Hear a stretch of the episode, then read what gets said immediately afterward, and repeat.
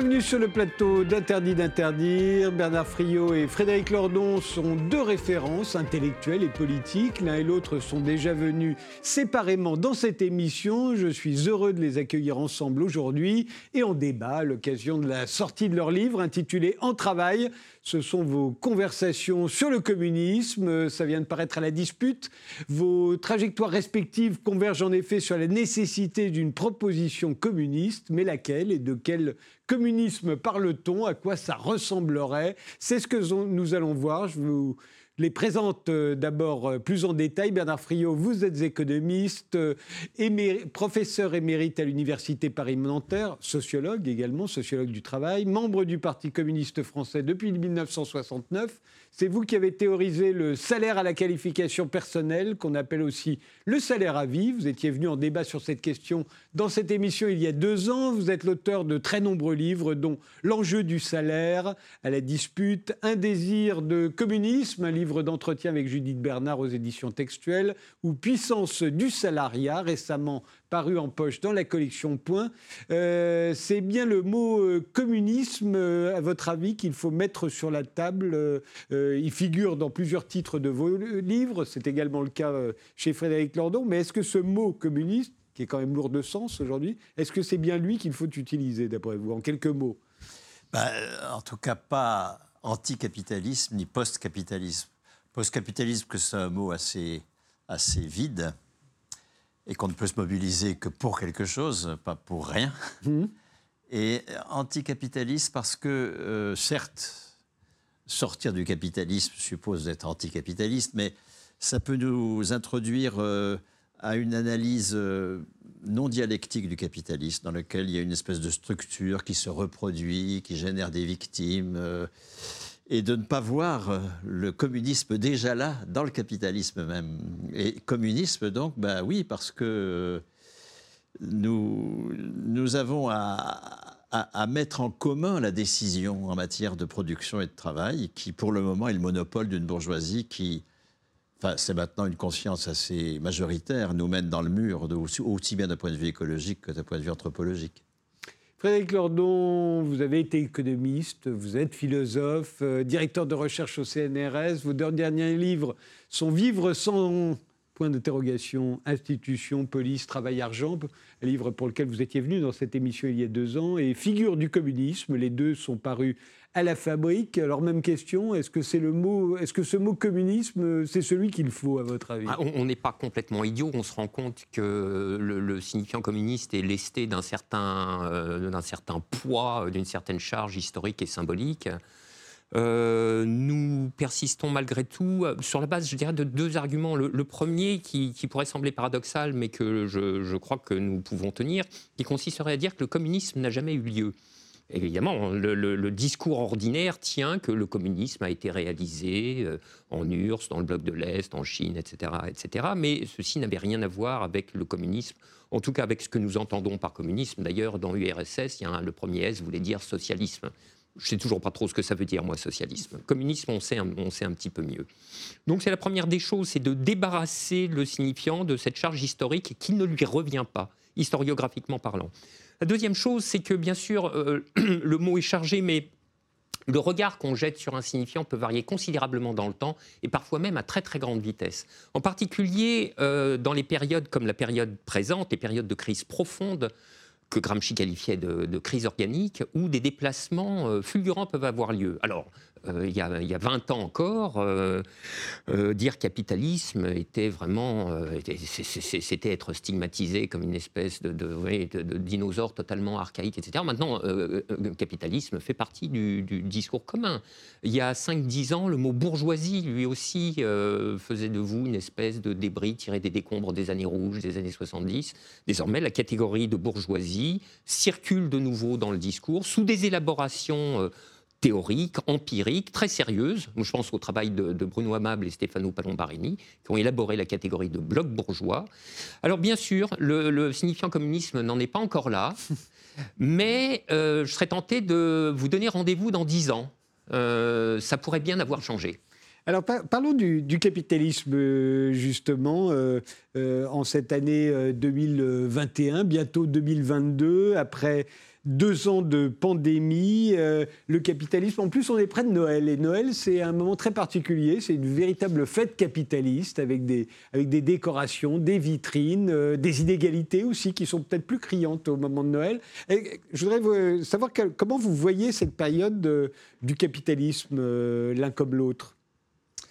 Ah ben moi, ce qui me frappe comme économiste et sociologue du travail, hein, c'est quand même une perte d'adhésion à la production et au travail tel que la bourgeoisie capitaliste l'organise. Euh, même chez des cadres hein, qui étaient euh, finalement très, très adhérents à, leur entreprise, euh, toutes les enquêtes montrent qu'ils ont aujourd'hui une attitude plutôt cynique. Il n'y a pas forcément de, de défection, mais il n'y a plus d'adhésion. Il y a, paraît-il, des défections aux États-Unis, où il y a beaucoup de salariés qui ont quitté leur entreprise. Alors, des défections, je parlais des cadres, euh, des cadres dirigeants, mais alors là, des défections, on en a à l'appel euh, dans toute une série de jeunesse, une jeunesse dissidente hein, qui euh, ne veut pas travailler pour le capitalisme, ça c'est clair. il me semble aussi que la, le coronavirus, la façon dont il est géré, bah, d'une part a montré l'extrême importance de dissocier la rémunération de l'activité, et ça c'est très porteur, je pense, d'avenir. Hein. On s'est rendu compte que si c'est notre activité validée socialement comme productive qui décide de nos revenus, bah, en cas de, de d'activité, bah, c'est la merde. Enfin, mmh. et il y a un, effondrement économique alors qu'il a été complètement évité parce qu'on avait fait cette dissociation qui est au cœur du, du salaire communiste tel que nous l'analysons dans... Sur lequel on, reviendra, euh, effectivement, le communisme, ce que vous appelez vous le communisme déjà là.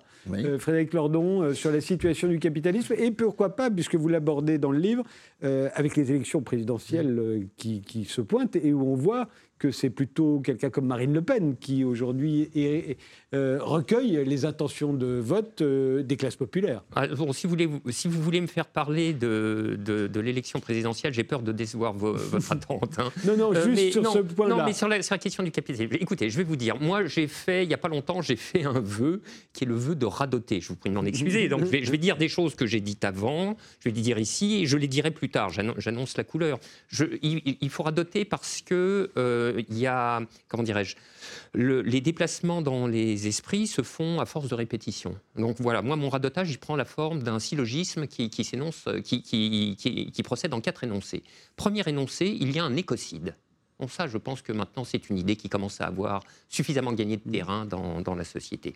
Deuxième énoncé, l'écocide est capitaliste. Donc il faut qu'on arrête de nous bassiner avec l'anthropocène la cause de l'écocide, ça n'est pas l'homme avec un grand H, c'est le capitalisme et les hommes du capitalisme. Troisième énoncé, il n'y a pas de solution capitaliste à l'écocide capitaliste. Alors j'insiste particulièrement sur ce troisième énoncé parce que c'est, si vous voulez, il y a là un thème avec lequel on s'apprête à nous promener pendant au minimum une, si ce n'est pas deux décennies et peut-être davantage, parce que le capital cherche à gagner du temps. Euh, à cet égard, moi, je voudrais parler d'un livre qui m'a beaucoup marqué, qui est un livre qui a été fait par Hélène Torjman, qui était une, collègue de l'époque où j'étais économiste, qui s'appelle La croissance verte contre la nature et qui est une démolition méthodique de la fausse promesse du capitalisme de réparer lui-même ses petites salissures. premier énoncé, il y a un écocide. Deuxième, il est capitaliste. Troisième, il n'y a pas de solution capitaliste à l'écocide capitaliste. Ergo, conclusion, si on veut mettre un terme au cours du désastre qui de, de, la planète euh, qui part en morceaux, il faut sortir du capitalisme. Et comme l'a dit Bernard tout à l'heure, communisme est le nom positif qui correspond à cette négativité de l'extraction hors du capitalisme. Pardon de vous interrompre, mais sortir du capitalisme, ça n'est pas sortir de la production. Donc, ça ah n'est pas sortir non plus de la consommation d'énergie, dont les émissions de CO2 dans l'atmosphère euh, provoquent euh, le réchauffement climatique. Alors, oui et non.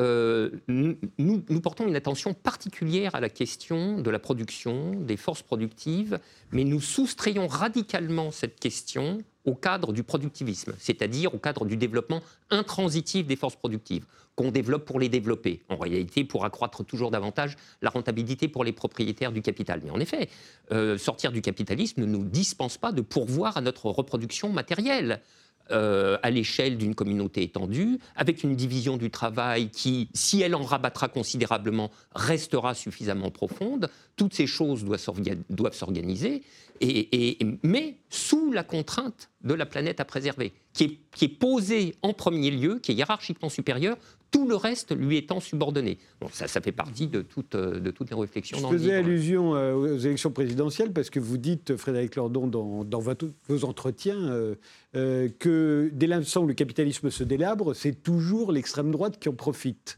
vous êtes d'accord avec cette assertion d'ailleurs Bernard Friot bah, Quand il n'y a plus, encore une fois, d'adhésion à ce vers quoi nous conduit le capitalisme, euh, c'est un temps qui est risqué, hein, parce qu'on est un peu déboussolé, euh, on n'adhère plus à ce à quoi on adhérait, et donc euh, l'extrême droite peut venir, mais aussi le communisme.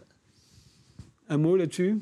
Oui, moi, je, effectivement, je, soutiens cette thèse parce que le, L'ordre capitaliste est en train d'arriver à ses limites, nous le sentons. La décomposition d'un ordre social, c'est aussi la décomposition d'un ordre symbolique dont les repères se, délitent. Et dans le désancrage général, la déréliction qui règne, qui se répand partout, le niveau de l'angoisse monte et la proposition fasciste a objectivement hein, des propriétés anxiolytiques. Elle restaure une certaine image de l'ordre social, euh, etc.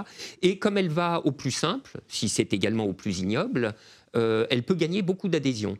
Et en effet, dans, ce, dans, dans, dans cet affrontement-là, il faut jouer proposition contre proposition. C'est-à-dire, il faut avancer contre la proposition fasciste, il faut, euh, il faut avancer une refiguration d'ensemble de l'ordre social, alternative et au capitalisme et au fascisme. Alors venons-en à, à, quoi ressemblerait le communisme dont vous parlez tous les deux dans, ce livre. Et, l'un des mérites justement de vos entretiens, c'est de voir ce communisme, parce que très souvent, quand on parle de communisme aujourd'hui, on invoque le mot et, on se dispense de, le décrire. Or, euh, comme on le disait au début de, de cette émission, euh, le communisme a laissé un certain nombre d'images euh, qui sont plutôt des images sombres, des images négatives, que ce soit des images de goulag, mm. des images d'invasion, des images de, de l'armée rouge, des images euh, des, des, maoïstes chinois, des gardes rouges.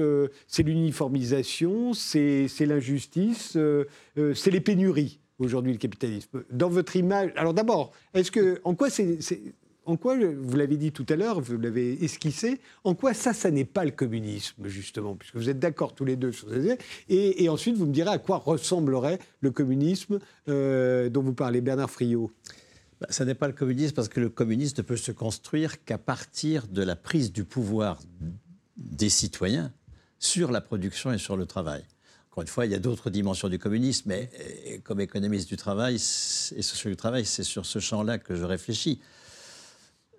Or, euh, on est victime, je pense, hein, vraiment d'une d'une culture militante qui nous dit que euh, aller au communisme, c'est un, prendre le pouvoir d'État, deux, construire le socialisme, trois, construire le communisme. Hein. Mmh. Selon une, une métaphore qui est très religieuse, hein, on passe de l'autre côté, puis il y a le purgatoire, puis il y a le paradis. Alors ça, euh, c'est extrêmement mortifère, cette affaire. C'est très mortifère parce que si on prend le pouvoir d'État, alors que les travailleurs n'ont pas pris le pouvoir sur euh, le travail, la classe dirigeante, la bourgeoisie capitaliste, ben, elle tient en otage la société, puisque c'est elle qui tient les clés de la production. Et donc, de deux choses l'une, soit l'État en question euh, renonce, hmm, et nous avons en France euh, cette histoire hein, de prise du pouvoir d'État euh, par la gauche, maintenant Mitterrand, euh, en 81, et puis en 82-83, le grand renoncement, et ça s'est poursuivi depuis 40 ans euh, de façon régulière, soit, ben, soit on instaure une dictature face à la, à la réaction du capital, sauf que cette dictature va être une dictature sur le peuple, puisque cet État est arrivé, d'une part avec l'illusion qu'on va faire par en haut des bonnes choses avec un bon état, et puis sans qu'il y ait eu cette préparation par les travailleurs eux-mêmes de la prise de pouvoir sur le travail. Et donc, euh, c'est inévitable que l'on se retrouve avec Mitterrand ou avec Staline si on raisonne comme cela. Euh, ce n'est pas le communisme. En aucun cas, le communisme ne peut venir que par le communisme. C'est-à-dire par, encore une fois, un changement du statut des personnes, du statut économique des personnes, de sorte qu'elles aient les droits et les responsabilités de euh, décider de la production, ce qui est le cœur du communisme. Frédéric Lordon? Mais vous, me, vous me donnez l'occasion de revenir sur ce que j'ai dit tout à l'heure. Je disais, le communisme n'a pas eu lieu. En tout cas, il ne correspond pas à ce qui figure dans les livres d'histoire ordinairement sous cette étiquette. Des expériences communistes, il y en a eu tout de même. On pourrait parler de la Catalogne en 1936, de, ce qui se passe actuellement, euh, depuis quelques décennies d'ailleurs, hein, au Chiapas ou au Rojava. Mais ce sont des expériences qui sont tellement singulières qu'elles ne sont pas immédiatement transposables dans les coordonnées de notre situation à nous. C'est la raison pour laquelle, je suis absolument d'accord avec ce que vous avez dit, il faut que nous produisions des images, il faut que nous produisions des figures pour donner à voir et presque à sentir à quoi ça pourrait ressembler. Moi, je dirais la chose suivante, si vous voulez. la formule synthétique de l'intention communiste pourrait être celle qui s'énonce ainsi relever les humains et la planète des souffrances qui leur ont été imposées par le capitalisme. En commençant par les humains, si possible. Qu'est-ce que c'est les souffrances des humains dans l'enrôlement du travail capitaliste? Il y en a deux essentiellement. Il y a la précarité et il y a la perte de sens du travail. La précarité, la, réponse communiste, c'est celle que Bernard a élaborée depuis très longtemps déjà. Hein. c'est la réponse du salaire à vie, du salaire à la qualification personnelle, c'est-à-dire une formule qui découple le revenu, la rémunération, de l'activité. Les effets sont considérables, si vous voulez. Ça relève les gens de l'angoisse. De l'angoisse, c'est de la précarité matérielle. Des fins de mois, du plan social qui va vous tomber sur le coin de la cafetière, des accords de performance collective, des ordonnances Macron, euh, du CDD, de l'intérim, etc. etc. C'est vraiment un changement de monde, hein, une chose pareille. Et la, démolition du sens au travail, là aussi, c'est pareil. En réalité, vous savez, les gens euh, aiment bien faire leur travail et désirent être placés dans les conditions qui leur permettent de le faire bien. Or, ces conditions, le capitalisme actionnarial les bousille méthodiquement. Il y a une éthique du travail, elle est chez les travailleurs, hein. elle n'est pas chez les capitalistes, elle n'est pas dans le capitalisme. Bon, et là aussi, la réponse, euh, la réponse que nous apportons est extrêmement simple, c'est la souveraineté des producteurs sur l'organisation de la production. C'est tout à fait décisif, si vous voulez. Il y a une chose qui est quand même tout à fait euh, étonnante, à laquelle on prête presque pas attention, euh, j'ai l'impression. Le rapport salarial capitaliste est défini juridiquement hein, comme rapport de subordination hiérarchique, c'est-à-dire comme un rapport d'obéissance. Ce qui signifie que les rapports sociaux de production sous le capitalisme sont de type féodal. Eh bien, le communisme, c'est la proposition de faire entrer la production dans son entièreté dans un régime de démocratie intégrale. Quand vous dites féodal, vous exagérez. Sous la féodalité, on ne pouvait pas partir. Euh, Aujourd'hui, on peut. Oui, mais vous voyez, c'est une fausse promesse, celle du départ. Il fait froid sur le marché du travail hein, euh, en ce moment. Donc le rapport salarial, en réalité, est un rapport de chantage à la survie matérielle. Les capitalistes le savent très bien. Et si vous faites connaître votre dissentiment dans l'entreprise, au bout d'un certain moment, on vous montrera la porte. Et vous serez obligé soit de vous affaler, soit de la prendre. Je voudrais qu'on s'arrête euh, justement sur euh, ce communisme que vous qualifiez de déjà là, Bernard Friot. Euh, vous le ramenez à, vos études longues sur la sécurité sociale. Et, au fond, ce, serait, ce sont les, syndicats communistes, c'est la CGT qui tenait la sécurité sociale au début, en 1946, avec ce beau slogan Fermons la porte à la misère. et vous dites que tout ce que nous verse la Sécu, que ce soit les remboursements de nos frais de santé, euh, le chômage, la retraite, ou pendant le Covid, l'essentiel, l'intégralité, 90% des revenus euh, euh, des gens qui étaient obligés de rester chez eux, au fond, c'est un salaire communiste.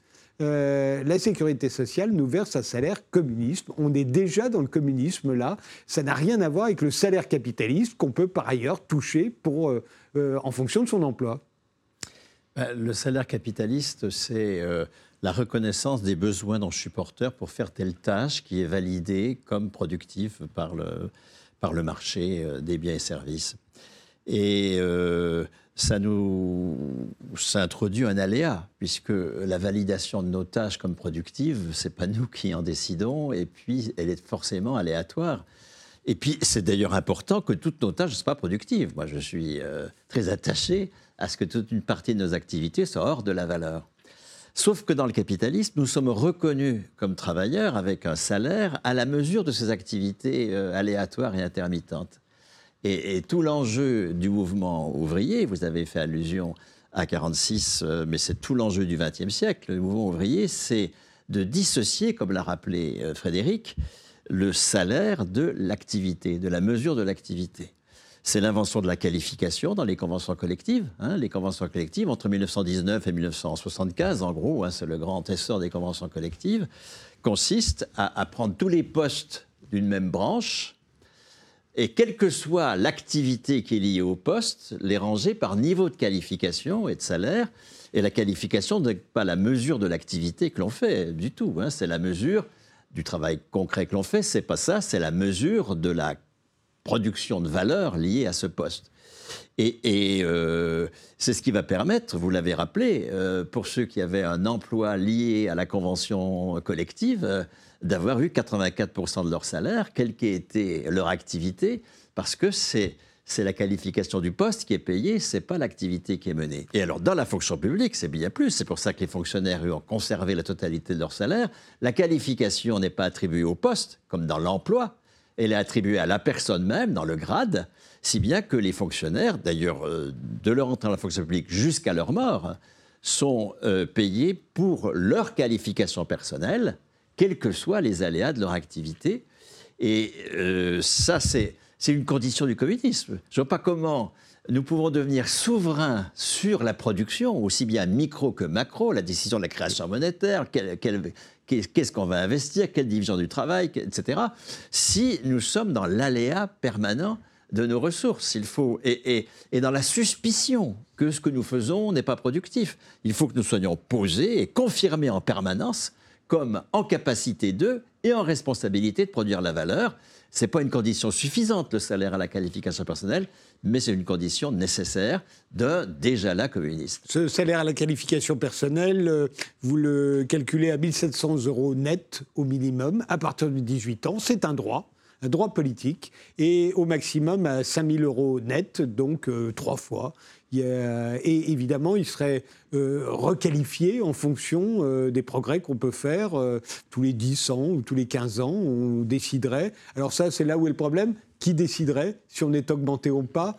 Est-ce que ce sont nos pères? Mais nos pères ne sont pas forcément très très bons juges. Moi, les journalistes, par exemple, je peux vous dire qu'ils ne m'augmenteraient jamais. Donc c'est un peu souvent que ça arrive comme ça. Qu'est-ce que vous en pensez en deux mots, euh, Frédéric euh, Lordon, sachant que c'est une proposition qui vous, a séduit immédiatement Ah oui, oui, immédiatement. Non, mais moi, la, qualification par les pairs, mais Bernard y est soumis autant que moi, hein, dans le milieu universitaire et le milieu de la recherche, c'est ça qui nous arrive. Euh, moi, en l'occurrence, c'est pas la question des pairs. Je, pense qu'effectivement, il doit y avoir des commissions. Bernard l'évoque quand, dans ses schémas d'organisation institutionnelle du communisme, des commissions de la qualification qui effectivement, mais qui réunissent toutes sortes, toutes sortes de membres euh, porteurs de toutes sortes de qualités, avec évidemment aussi euh, des, conditions liées à la rotation des mandats, la révocabilité des représentants, etc., etc. Mais oui, il faudra se soumettre effectivement au jugement de commissions, et les commissions étant des institutions humaines, et les, institutions humaines étant imparfaites, ce seront des lieux où s'exprimeront des conflits et de la violence. Mais euh, une, une, société où il n'y a pas de tel lieu où s'exprime la violence, ça n'existe pas. Donc notre choix, c'est d'agencer les, institutions de la manière qui soit la plus vertueuse ou la moins mal foutue possible. Mais en effet, c'est comme ça que ça se passera.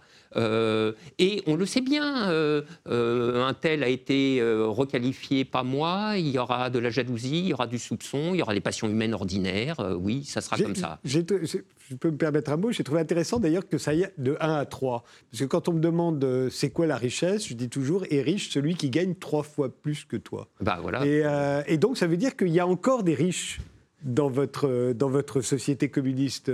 Celui qui est au premier échelon verra celui qui est au troisième, celui qui est à 1700 euros par mois net, verra celui qui gagne 5000 euros net comme un riche. Bien, écoutez, c'est encore une fois, moi, je ne, je ne crois pas au paradis, hein, mmh. euh, au paradis communiste. Tout ça, pour moi, c'est de la blague. Hein, euh, ce, qui, ce qui importe, comme le rappelle Frédéric, c'est de, de gérer la violence sociale. Hein. Euh, bien sûr qu'un rapport de 1 à 3, qui est quand même déjà vraiment très resserré. Une énorme euh, différence avec les rapports que nous connaissons aujourd'hui. Alors, ça s'inspire des rapports interdéciles. Hein. Le rapport interdécile dans la fonction publique ou dans euh, les conventions collectives les mieux négociées, c'est-à-dire le rapport entre la moyenne des 10% des plus faibles salaires et la moyenne des 10% des plus forts salaires, il est en gros de 1 à 3. Mais euh, hmm. entre les salaires réels, il peut être effectivement de 1 à 1000 ou 10 000. Euh, Sachant qu'ensuite, il y a les impôts qui, en France, quand même, réduisent l'écart oui, un petit peu, oui, oui, oui, bien sûr. Alors maintenant, sur euh, euh, le fait qu'il y ait une hiérarchie des qualifications, pour moi, il y a deux raisons. L'une qui est empirique. Hein, à partir du moment où nous sommes tous titulaires d'un salaire comme droit politique, il n'est pas sûr que notre notre désir de trajectoire professionnelle rejoigne les besoins sociaux. Il faut bien un ajustement qui peut se faire par une hiérarchie des salaires qui fait que quelqu'un qui travaillera de nuit dans une industrie de process ou à l'hôpital, avec une, activité qui nuit quand même à sa santé, euh, ben, montera plus vite en qualification, par exemple. Et puis, euh, la deuxième raison, qui est, profonde, c'est qu'il y a du tragique dans la société et que euh, gérer les pouvoirs de violence, violence, les pouvoirs qu'il y a dans toute activité de production, l'argent est une bonne façon d'objectiver les rapports sociaux. Et donc, euh, gérer ces rapports par une hiérarchie des salaires, ça a du sens. Hein. Alors, c'est pas, je ne sais pas, c'est pas le paradis, mais encore une fois, Frédéric et moi, on est absolument d'accord là-dessus. Hein. Toute anthropologie enchantée sur le communisme nous mène au désastre. On fait une pause et puis après on va développer quand même parce que vous donnez beaucoup d'autres images, hein, bien entendu, euh, de ce communisme. Ça n'est pas seulement une question de salaire. On se retrouve dans deux minutes.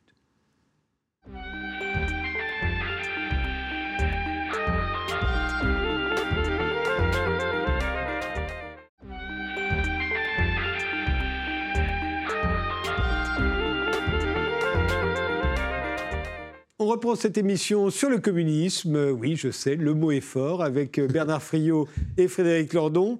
Euh, Frédéric Lordon, la, parole était à vous. Euh, on était dans le, le salaire tel que Bernard Friot l'a théorisé, le salaire à vie. Qu'est-ce qu'il y a d'autre dans ce communisme pour vous qui est indispensable? Parce qu'il n'y a pas que les salaires. Non, non, non, non, mais non, non, bien sûr. Euh, la, question générale de la production, ça n'est pas seulement la question du salaire. Mais tout à l'heure, je disais, la vocation du communisme, c'est de relever les humains et la planète des, violences qui, leur sont faites par le, le capitalisme. J'ai parlé de celles qui sont faites euh, aux personnes, aux personnes salariées, mais il faut, parler également euh, de, celles qui sont faites à la planète, qui en réalité viennent au, premier rang de, nos préoccupations. Et, à cet égard, je pense qu'il y a et dans le prolongement finalement direct de ce que je disais à propos de l'entrée des rapports sociaux de production dans euh, l'ère de la démocratie intégrale. Euh, Bernard parlait tout à l'heure de la, souveraineté à la fois microéconomique et macroéconomique sur, la production. Je pense que c'est un point qui est, tout à fait fondamental. dans le capitalisme, la production n'est soumise qu'à la validation du marché. Euh, sous la gouverne évidemment du critère de rentabilité pour les actionnaires. Bon, euh, dans le communisme, l'intégralité de la production entre dans un régime où la validation dérive d'une délibération et d'une décision collective, politique, à tous les niveaux où il est pertinent que ces délibérations s'effectuent et que ces décisions soient prises. Ce qui signifie, et alors là vous allez voir la différence euh, avec le, communisme épouvantail du débat public, ce qui signifie que euh, euh, cette décision n'appartient pas du tout exclusivement à l'État. Elle lui revient pour la part qui correspond à ses prérogatives propres de coordination au niveau macroéconomique et au niveau macrosocial. Mais la délibération et la décision politique quant aux orientations de la production, elle se décompose en une série d'instances territoriales euh, qui sont jugées les plus pertinentes euh, relativement à la question qui leur sont soumises. Je veux dire, si par exemple la question c'est euh, mettre telle terre en culture ou bien la réserver, mettre telle forêt en exploitation ou bien en protection, monter tel circuit de retraitement des déchets ou d'approvisionnement maraîcher, etc., on voit bien que ce n'est pas le Gosplan et l'État central qui va s'en charger, n'est-ce pas? Ce seront des commissions, ce seront des commissions locales. Et toujours en ayant à répondre à une question finalement unique, qui est la question de savoir de trancher quant à ce dont nous avons réellement besoin, sous contrainte que la planète puisse le supporter. Ce qui signifie que le critère de la, de la viabilité écologique, en quelque sorte, vient en premier et le reste s'ajuste. C'est pas mmh. dans le capitalisme, n'est-ce pas? C'est tout à l'envers. Alors là, il faudrait rentrer dans le détail euh, de, des institutions qui opèrent, euh, euh, qui, opèrent toutes, ces, toutes ces délibérations et qui correspondent en fait à ce que Bernard, dans ses travaux antérieurs, appelait les caisses économiques. On, insiste beaucoup sur le pluriel. Hein. Moi, je veux même parler du système des caisses économiques pour souligner le fait que nous avons là affaire à une architecture institutionnelle à multiples étages et qui n'est pas du tout totalisée euh, dans l'État central, hein, euh, comme, dans la version stalinienne euh, du, socialisme. une multiplicité d'étages de, pour une architecture qui est organisée selon des principes d'évolution, d'autonomie et de subsidiarité maximale dans une architecture d'ensemble à caractère fortement fédéraliste. Et ce sont ces commissions qui vont décider du pilotage de la division du travail. C'est-à-dire qu'ils vont décider ce qu'on va faire, ce qu'on va arrêter de faire, ce qu'on va faire davantage parce qu'il le faut, etc. Je veux dire, par exemple, si, euh, si un collectif, ce serait sûrement un gros collectif, se pointait et disait nous, on a un super projet, on va développer des circuits intégrés très, très sophistiqués pour que les voitures reconnaissent leur propriétaire à 10 mètres et ouvrent automatiquement les portières. Bon, je veux dire, la commission leur dirait vraisemblablement écoutez, des imbécilités pareilles, vraiment, on, euh, c'est pas commission risquerait de répondre la même chose à celui qui inventerait le smartphone. Ah bah non mais c'est possible, c'est très possible, c'est absolument. C'est même vraisemblable. C'est très vraisemblable et je vais vous dire c'est même très souhaitable. Mhm. Mhm. C'est-à-dire que l'appareil de la génération d'après du smartphone, effectivement, la question ça sera de savoir si on en a besoin, s'il faut expliquer. même la première génération du smartphone. Mais absolument. C'est-à-dire quand tout à coup on s'est dit bah, le téléphone maintenant ça va ressembler à une télé, puis il y en aura un ordinateur dedans. Et, exactement. Bon, je veux dire là la, la, pâte est sortie du tube dentifrice, on peut pas l'y faire rentrer, mais on peut arrêter d'appuyer sur tous les tubes de dentifrice, n'est-ce pas? Mhm. Et c'est bien ça effectivement, qui est l'essence de, l'essence de la formation alors sociale communiste. Pour que ce soit plus clair, d'abord, première question, est-ce que vous abolissez la propriété privée? Parce que c'est très gentil de réduire les salaires à, 1 à 3, mais il y a les inégalités de patrimoine. Je pense que ça ne va pas durer longtemps. On ne va pas laisser les gens avec des patrimoines considérables alors qu'on a réduit les salaires de tout le monde. Ce serait fort injuste, d'ailleurs, que les autres continuent de profiter de la richesse de leur leurs ancêtres, pendant que euh, les, plus jeunes euh, travailleurs euh, ne peuvent plus s'enrichir. Est-ce qu'on continue d'avoir des entreprises? Est-ce qu'il y a de la concurrence? Alors, la réponse est oui à tout ça, je pense. Hein. C'est-à-dire que dès lors qu'un patrimoine est un patrimoine d'usage, d'usage, hein, qui ne sert pas, c'est pas une propriété lucrative dont on tire un revenu, que des enfants euh, héritent euh, d'une maison familiale euh, me paraît tout à fait légitime. Je me souviens d'un texte des, des Pinsons Charlot qui avait assisté à une destruction hein, dans la loi Bourlot qui détruit des, grandes barres hein, au nom de je ne sais pas quoi, enfin surtout au nom du capitalisme immobilier pour l'essentiel. avec des habitants de ces bars qui étaient invités à observer le spectacle et qui étaient d'une tristesse infinie. Et eux disaient, mais enfin, euh, pouvoir avoir une profondeur familiale sur un certain nombre de, de, de, biens comme une, comme une maison, mais c'est important. Enfin, c'est pas, on n'est pas euh, venu de rien, ni, de nulle part. Donc, euh, mais vous voyez bien que si nous sommes à 5 000 euros maximum de ressources par, par mois, puisqu'on ne peut plus avoir de ressources liées à la propriété, la propriété d'usage est possible, mais pas la propriété lucrative, on va pas pouvoir accumuler des trucs de manière intergénérationnelle à des niveaux indécents, pas du tout. Hein. Là, on va être dans une... Euh, non, si on peut plus garder l'immeuble qu'on avait hérité de son grand-père, évidemment, euh, euh, à ce moment-là, vous abolissez la propriété privée. On peut le garder à titre de propriété d'usage. Hmm. Mais on ne peut pas, si on le vend, eh bien, le, prix de la vente va, ou hmm. si on le loue, le prix de la vente et de la location va à la sécurité sociale du logement euh, que l'on met en place, comme la sécurité sociale de la santé. Est-ce qu'il y a de la concurrence? Ah oui, oui, non, mais c'est. Euh, d'abord, il, faut, il, faut, vous, il y avait plusieurs questions dans votre question. Vous disiez abolition de la propriété privée et des patrimoines. Vous voyez, il y a les possessions personnelles et puis il y a la propriété privée des moyens de production ce qui correspond à ce que Bernard appelle la propriété lucrative. Alors là, celle-ci, on l'abolit, mais sans la moindre hésitation. C'est la condition sine qua non pour l'instauration de la souveraineté des, des, producteurs sur, euh, sur leur outil de production. C'est qu'ils n'appartiennent plus à un capitaliste, n'est-ce pas? Bon, alors maintenant, il y a la question euh, marché, monnaie, concurrence, etc. Oui, nous maintenons tout cela.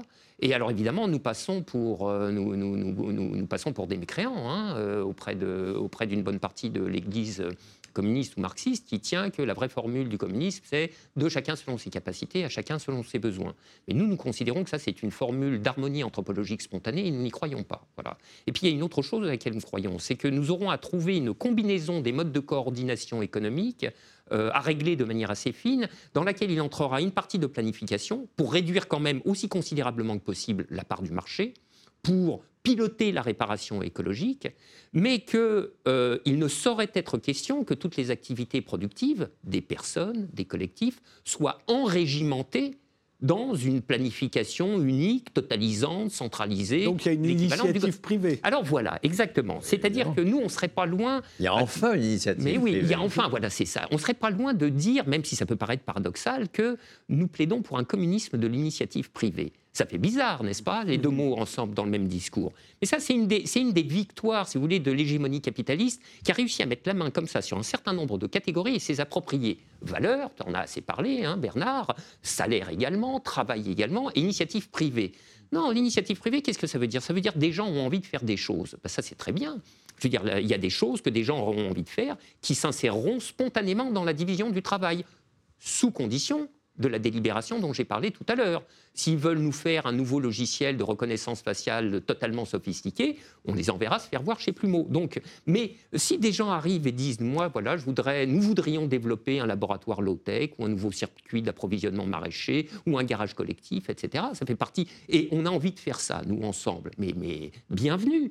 L'initiative désirante des individus, nous la tenons pour le moteur de la vitalité du mais Quand je parlais de concurrence, vous voyez bien ce qu'on a pu reprocher au communisme soviétique notamment, c'est que tout le monde avait le même manteau moche. Voilà. Il n'y avait qu'une voiture moche aussi qui marchait mal. Exactement. C'est ça le communisme. Est-ce que, là, est-ce que l'initiative privée, ça va jusqu'à ce qu'on puisse faire ce costume-là et le vôtre, par exemple. Mais, absolument. Est-ce qu'on aura le choix Mais c'est marrant parce que, que, vous preniez cette question de, du, vêtement, parce que moi, elle me tient, elle, me tient à cœur. Je suis moins bien habillé que vous, ça va sans dire. Mais non, non, mais, non, mais si. Mais euh, je, veux dire, il faut que des gens puissent euh, et auront envie de fabriquer des meubles, des montres, des vêtements, de ce que vous voulez, mmh. et d'autres personnes auront envie de se, de, se, les procurer, car il y a un désir de singularité individuelle qu'on va mmh. pas qu'on va pas écraser. Donc effectivement, dans la caricature du communisme, on peut attacher les wagonnets. Hein. communisme, goulag, gosse plan, Lada, saucisson et patates, appartement et collectif, euh, etc. Et, roule, roule le train du bonheur. Hein, et oui. Et, et voilà, exactement. Non, ça n'a rien à voir euh, avec, avec, euh, avec cette caricature. mais alors, justement... Oui, c'est là qu'on voit combien, par exemple, la sécurité sociale du soin est un déjà la communiste, parce que nous avons bien un rapport marchand sur la, sur la carte vitale, il y a de la monnaie, c'est de la monnaie marquée qui ne peut être dépensée qu'auprès de le conventionné, mais nous avons des libéraux, hein, nous avons des, des, libéraux et nous avons des, des, la possibilité de choix. Hein, les, les, alors, euh, qui est parfois effective dès lors qu'il y a eu des aires médicales, mais ça, c'est pas ça, c'est ce que le capitalisme a fait de cette merveilleuse invention de la sécurité sociale du soin dans les années 60. Mais nous avons bien une, liberté euh, de choix du professionnel auquel nous nous adressons. C'est absolument fondamental, ça. Et ça vaut pour l'alimentation, ça vaut pour l'habillement, ça vaut pour tout. Je voudrais aussi dire que euh, les exemples que donne Frédéric sont, surtout micro, mais lorsqu'il évoque mm. euh, les fonctions d'État à l'échelle macro, mais ces, fonctions-là, nous avons l'exemple de, de prémices d'État communiste avec le régime général de sécurité sociale de 1946. C'est une fonction collective qui gère l'équivalent de budget de l'État, et c'est les travailleurs qui gèrent. Alors, pas totalement, parce qu'on n'a pas réussi à, éliminer ni l'État ni les patrons comme le souhaitait la CGT en août 45, mais euh, il y a quand même un exemple prodigieux là hein, de la fécondité d'une fonction collective qui est assumée par les travailleurs eux-mêmes et qui peut mettre en place pas simplement euh, des, équipements locaux, mais qui a mis en place euh, à la fin des années 50 une, production nationale du soin euh, extrêmement efficiente, sans faire appel au marché des capitaux, avec des professionnels qui avaient un salaire à la qualification personnelle, un marché des soins de ville régulé par une négociation avec un accord sur les tarifs. Voilà des choses qui, qui nous donnent déjà une figure de ce que pourra être euh, la production, euh, aussi bien locale que macro, euh, dans une logique communiste. Et sur le plan politique, parce que là aussi, c'est un des traits du communisme, c'est qu'on oublie les élections. Ou alors, il y a le parti unique. Est-ce que, dans votre vision du communisme aujourd'hui, est-ce qu'il y a des élections? Euh, politiques, j'entends, j'ai bien compris qu'il pouvait y en avoir à d'autres niveaux. Est-ce qu'il y a des élections politiques et est-ce que moi je peux créer le Parti capitaliste français et me présenter? Non, vous ne pourrez pas créer le Parti capitaliste français pour une excellente raison, c'est que nous aurons aboli la propriété privée des moyens de production, ce qui est un acte juridique, n'est-ce pas? C'est une reformulation de la loi comme le 4 août 1789, on a aboli les privilèges. Donc si vous vous pointez dans la société présente en disant Eh bien, je voudrais reconstituer une société d'ordre, mais qui serait juridiquement validée, on vous, on, vous enverra vous faire voir. Bon, comme, comme on, on, en ferait faire voir quelqu'un qui voudrait recréer le parti nazi aujourd'hui. Voilà, par exemple. Même si certains semblent visibles. Enfin bon, laissons, laissons de côté parce que sinon on va revenir dans le débat de la présidentielle. Question de mots. Oui, oui, voilà, question de mots, j'entends. Voilà, c'est ça. Donc non, euh, en effet, qu'est-ce que vous voulez que je vous dise? Même dans le système capitaliste, il y a des interdictions juridiques. Si vous vous pointez euh, à la banque en disant, écoutez, j'ai un projet, nous sommes jeunes, modernes, euh, agressifs. Nous voudrions euh, développer la production et la commercialisation de méthamphétamine ou de crack à une échelle tout à fait étendue. Nous avons des commerciaux très dynamiques, etc. Le banquier vous dira non, c'est illégal. Donc ça, non. Alors maintenant, quant à la question des, élections ou de la représentation, je l'ai évoqué tout à l'heure, il y a un système institutionnel du communisme avec des architectures de, de systèmes de caisses dans lesquels il y a des délégués. Et les délégués, ça s'élit ça s'élit, ça se révoque, ça se contrôle, ça se critique, etc. Donc bien sûr, il restera des, choses de cet ordre. Et ce système institutionnel est celui par lequel s'effectue la décision communiste. Mais, euh, oui, mais ce que, ce, que, la question que posait Frédéric... Est-ce qu'il y a une opposition Alors, Est-ce qu'elle est tolérée? Ah ben, L'opposition, évidemment. Bah, ça, je ne vois pas comment il peut y avoir ah un débat. oui. ça, c'est l'évidence même.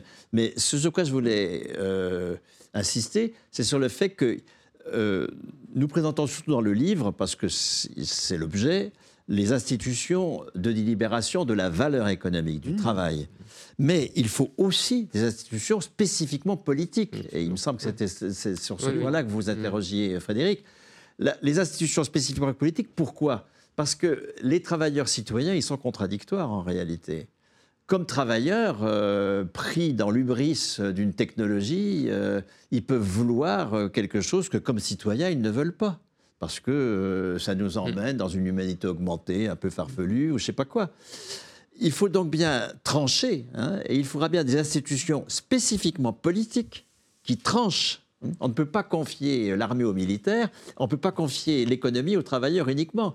C'est les travailleurs citoyens et qui doivent donc pouvoir s'exprimer, y compris contre les intérêts de telle ou telle entreprise, euh, etc., euh, de telle ou telle caisse d'investissement ou que sais-je, s'exprimer sur euh, ce que politiquement nous désirons. Hein. Donc bien sûr qu'il faut des institutions spécifiquement politiques. Mais alors comment y parvenir à ce communisme dont nous parlons euh, depuis le début de cette émission et dont vous parlez longuement dans vos livres, en particulier dans le dernier, euh, En travail, euh, conversation sur le communisme.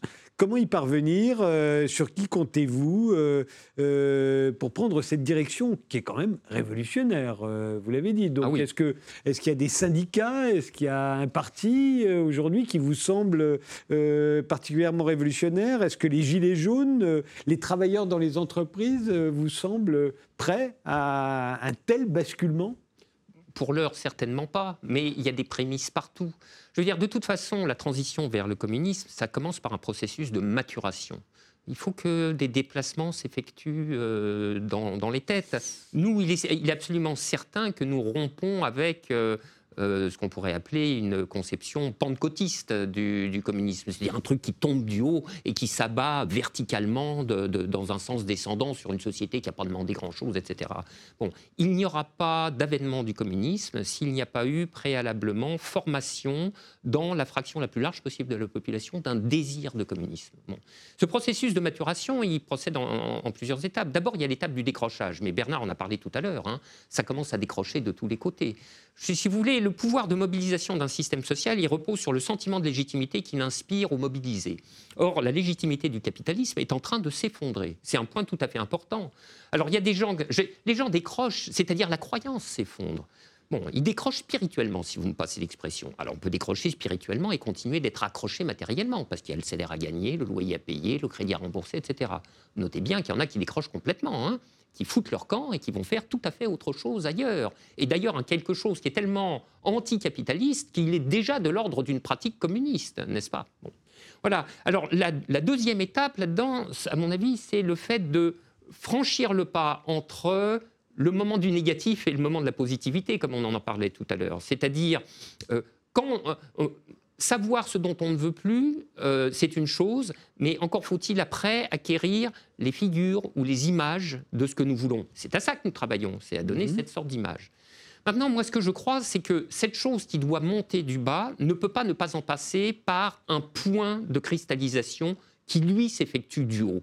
Parce qu'il il vient un moment où euh, se décide la refonte des structures fondamentales de l'ordre social. Et ça, ça passe par des gestes, des actes instituants ou réinstituants qui appartiennent à un pôle en charge des prérogatives du macro-politique et du macro-social. Et c'est cela que conceptuellement on peut appeler un État. Donc il y a forcément un moment où euh, se produit une confrontation euh, terminale, décisive, qui décide du basculement dans euh, un nouvel ordre social euh, qui n'est plus celui du capitalisme. Ça s'appelle une révolution. Ça s'appelle une, ça s'appelle une révolution.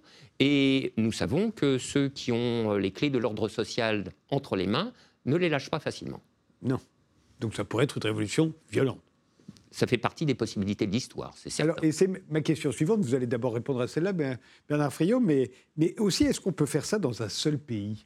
Parce que c'est quand même ça aussi la tragédie du communisme mm. tel qu'on l'a connu au XXe siècle, c'est qu'à chaque fois, euh, ben, la plupart des gens sont partis, ont voté avec leurs pieds, comme on disait, euh, on a dû hérisser les frontières de barbelés. Euh, est-ce que le communisme est viable autrement que sous une forme mondialisée? Moi, j'ai du mal avec cette question, non pas pour y répondre, mais avec la question elle-même. C'est-à-dire que, euh, certes, il y a, un moment où euh, le passage au communisme suppose un, changement euh, global et brutal, disons, brutal au, sens où il est réuni dans un, assez court laps de temps, mettons 89, 93 pour la, pour la, Révolution française. Bon. Mais il n'est possible que parce qu'il y a eu une maturation très longuement avant. Encore une fois, il n'est possible comme, comme communiste. Encore une fois, on peut instaurer une dictature sur le prolétariat, ça bien sûr, hein, s'il n'y a pas eu cette maturation avant. Mais s'il y a eu la maturation avant, il n'y a aucune raison qu'elle n'ait lieu que dans un seul pays, cette maturation. Euh.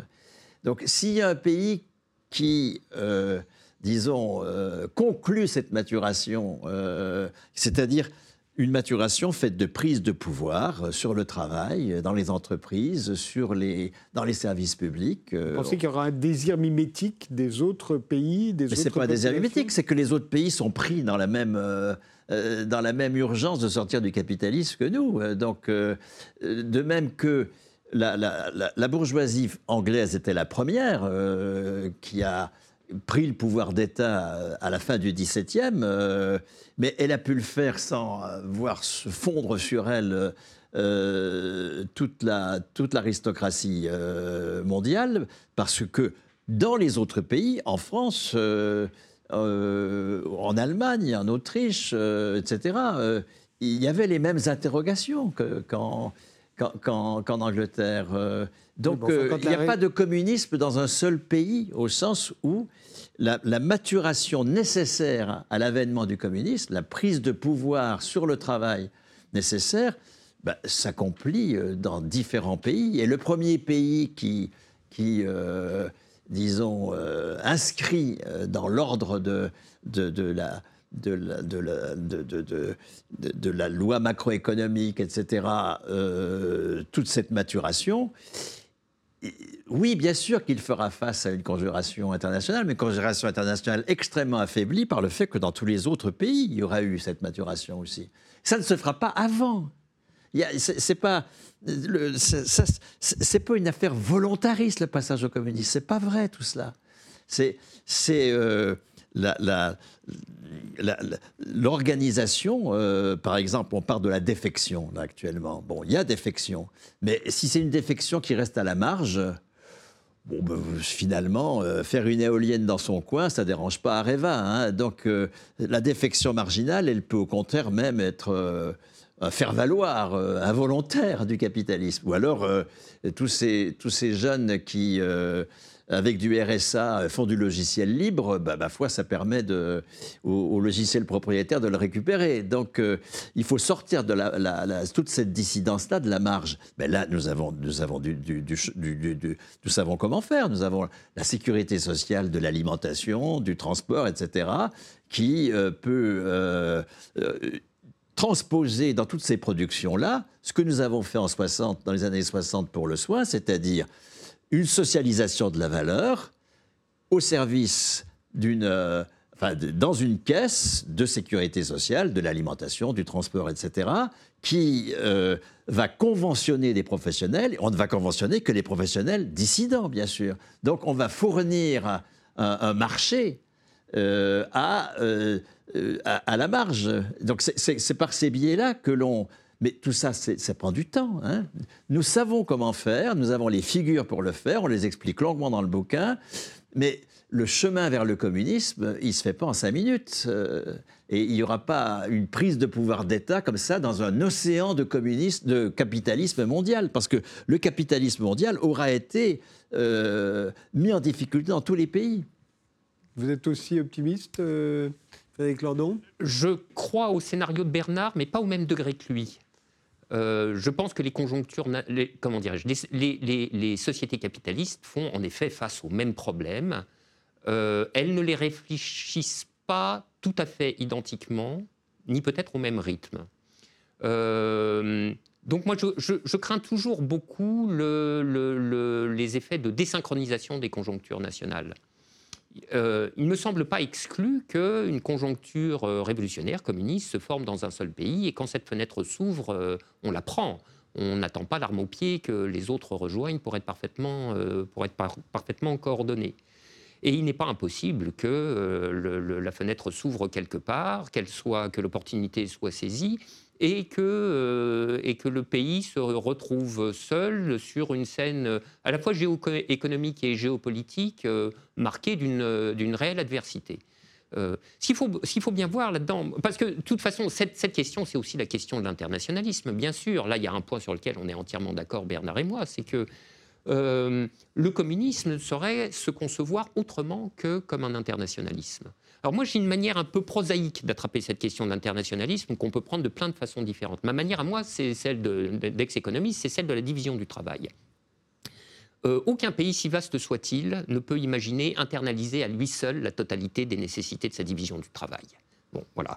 Euh, pour la part qu'il n'arrivera pas à assumer lui-même, il faudra qu'il aille euh, la satisfaire en se réinsérant dans les échanges économiques internationaux qui continueront de baigner dans, un, dans, une logique qui sera, euh, qui sera globalement capitaliste. Ça pose tout un tas de difficultés, n'est-ce pas? Ça veut dire que, euh, simplement, hein, il faut mettre en face des importations, des exportations, c'est-à-dire configurer une partie de l'appareil productif de manière à être apte à jouer le jeu du commerce international capitaliste, etc. Ça met plein de tensions, euh, ça met plein de tensions de partout. Mais surtout, moi, effectivement, ce dont j'ai peur, c'est que le pays en question ne se désigne comme une cible à abattre euh, de la part d'autres pays qui seront euh, restés capitalistes. Et on sait. Euh, on sait que, de quelle manière l'hégémone capitaliste, c'est-à-dire les États-Unis jusqu'à présent, a traité les dissidences, n'est-ce pas, en Amérique centrale, en Amérique latine, en Asie du Sud-Est, etc. Le capitalisme est démocratique, ça va sans dire, mais jusqu'au point où on voudrait essayer autre chose que le capitalisme. Alors là, démocratique, il cesse absolument de l'être. Euh, moi, je pense que c'est un argument, si vous voulez, qui, plaide pour un, internationalisme comme intérêt bien compris du pays qui s'avance un peu en avance des autres dans, euh, euh, dans la trajectoire communiste. Parce qu'en effet, et là je pense que Bernard a raison, des effets d'émulation, il y en aura. Hein. Je veux dire, quand il se passe quelque chose dans un pays, ça donne des idées dans d'autres pays. Donc ça peut hâter la synchronisation des rythmes, etc. Et en tout cas, il entre dans l'internationalisme d'œuvrer à cette émulation, n'est-ce pas? Et de, renforcer, de densifier tous les liens entre euh, les multitudes qui sont déjà en train de mûrir dans la direction du communisme pour que le processus de maturation générale s'accélère, se synchronise et que le pays qui s'est avancé seul euh, ne soit plus seul trop longtemps. Je vous remercie tous les deux d'avoir participé à cette émission. On travaille conversation sur le communisme, ça vient de paraître à la dispute. Là, il y a tout en détail. Euh, nous n'avons fait que survoler un certain nombre des points que vous étudiez dans ce livre. Merci tous les deux, merci de nous avoir suivis et rendez-vous au prochain numéro.